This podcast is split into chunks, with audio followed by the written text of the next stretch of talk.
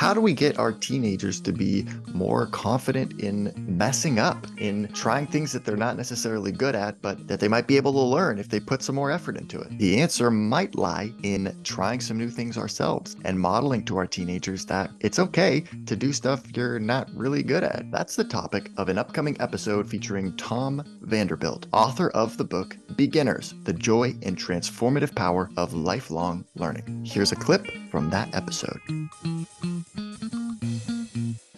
Another thing we might forget is just how much time it took us to get to that point of learning. So then I wanted to project this forward into an adult learner trying to take a class in, let's say, skiing or something. And, you know, you go to the lesson, you fall thirty times, you barely make it down to the bottom of the bunny hill. Like, that is not a reason to think you're not going to be a good skier, could be a good skier, a reason to give up. It's just classic uh, beginner behavior that a lot of us have have forgotten about. Yeah, so I thought, you know, infants were just that fascinating learning process that is, and then, you know, one, one other thing that emerged that I thought was really interesting is they they would have infants do these experiments, like when they were learning to crawl, and they would give them certain obstacles, like a ramp, and the infants would figure out, they would like figure out the ramp, and then they would get, have a fall off, and they would figure out whether they thought that fall off was too risky. And there, there was always a person standing by, so they weren't putting infants at risk here, I should say. Knowledge has been d- divided into two broad categories. Uh, declarative knowledge, that's basically, you know, knowing about something. And then there's procedural knowledge, which is knowing how to do something.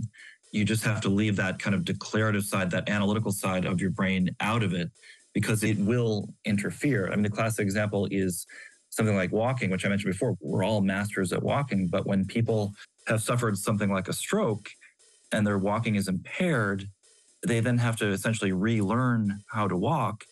And what people do is sort of think about how to walk.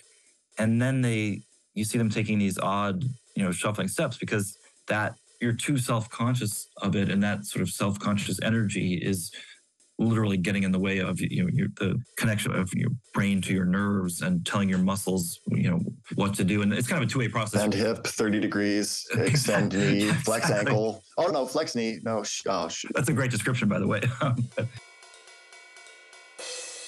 I'm all for competition and, you know, finding the best talent. I'm admittedly not one of those parents that goes to a soccer game and is told there's not going to be a score kept.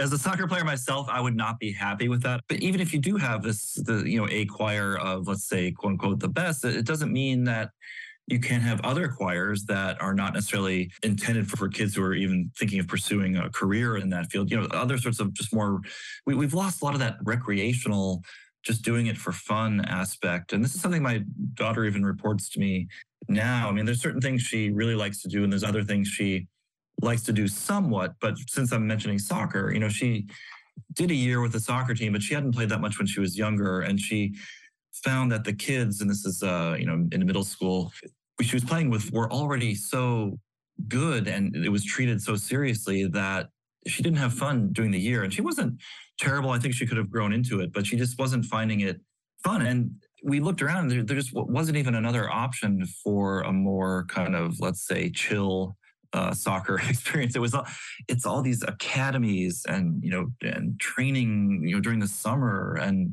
and, you know, I'm not quite sure for what, because the, you know, uh, professional soccer, that, you know, th- this is a thing I'm always amazed by, you know, the chances of that ever becoming your career are so vanishingly small, especially in the United States, obviously. But uh, the amount of uh, attention and focus we put on trying to develop the absolute best soccer players at the expense of some other qualities and characters we might want to build, I think is, you know, a little uh, disappointing. And again, it's not to say I don't like competition and all that.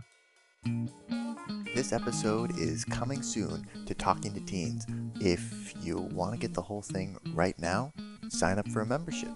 Our members get exclusive access to the full-length extended editions of all of our podcast episodes and unreleased episodes weeks before they become available to the public.